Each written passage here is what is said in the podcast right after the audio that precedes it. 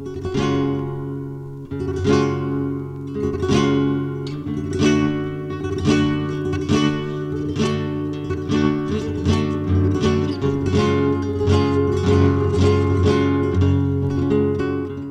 Hauser on the guitar, a little Granadinas there. That was your first flamenco piece, but that's not the usual starting point. Yeah, actually, there's a funny story behind this particular one. I had uh, just come up from living in Africa for two years, where I managed a rubber plantation in Liberia. And I was passionate about learning flamenco, but I didn't know the names of anything. But I had been into one of the caves under the Plaza Mayor in Madrid, and I happened to be with a guy that seemed to know something. And there was a fellow sitting on a stool playing this beautiful piece. And I asked my friend, uh, I wonder what that's called. He said, I believe he's playing Granadinas. So, with that in mind, I located my I located my first teacher, Luis Maravilla, just by happenstance walking down the street, and I saw his shop. And uh, he was a wonderful teacher. We took lessons every day. I think it was five dollars a lesson in those days, and three dollars for a glass of wine. And uh, he said, "What do you want to learn?" And then I froze because I didn't know the names of anything. So I said, "Granadinas." The Granadinas that you play is that that original Granadinas that you wanted to learn?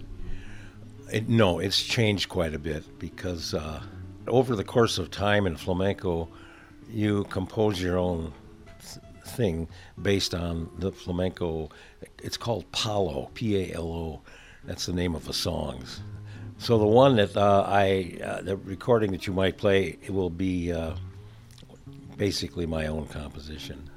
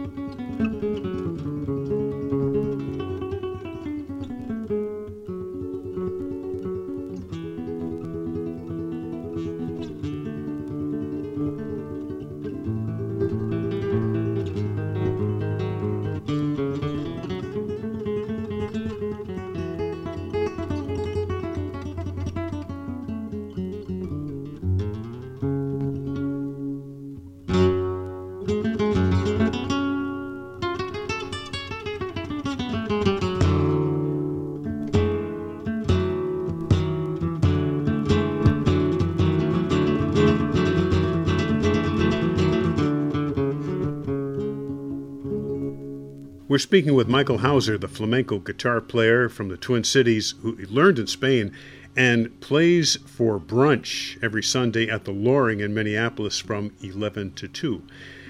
Your major teacher in Spain was Maestro Luis Maravilla. I studied with him every year for maybe 20 years. I'd go back and forth to Spain.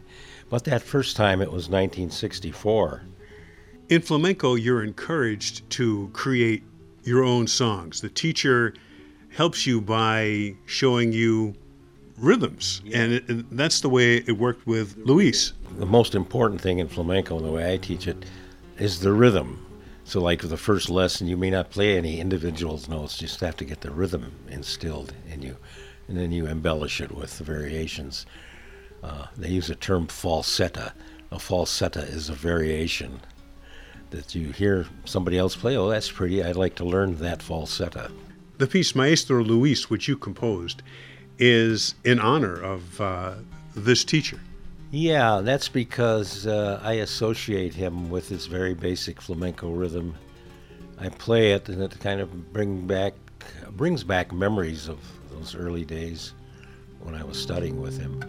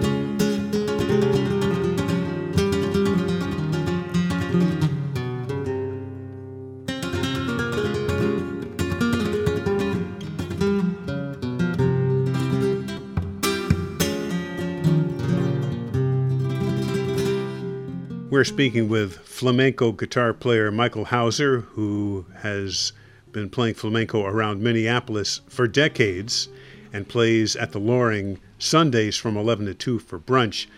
You composed a rumba. Now, flamenco, of course, includes traditional flamenco, but it has uh, other connections, like, well, this beat here, which is a rumba. Well, rumba actually is a legitimate flamenco piece. In the old days, it was played kind of fast and they slapped the guitar. But over time, I think it's because of the great guitarist Paco de Lucia, he sort of took it apart, slowed it down, and made it very listenable to the person who's not used to flamenco. And that spawned a group of guitarists who didn't really play flamenco, uh, but they played this rhythm, and then they would compose their own things, which is basically what I've done. However, I've based all of my rumbas on a particular flamenco palo. The one called Bridget is based on a rhythm called Taranto. And who's Bridget? Bridget's my daughter.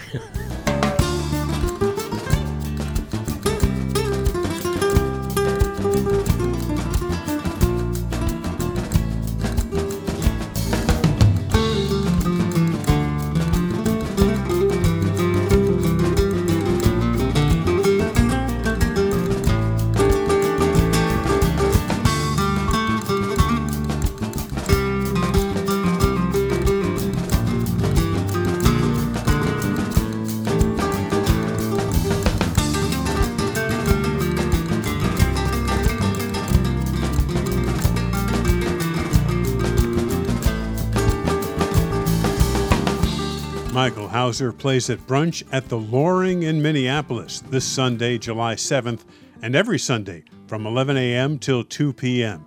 For information, it's loringbarrestaurant.com. This program is made possible by the Minnesota Arts and Cultural Heritage Fund. Phil Nussbaum speaking.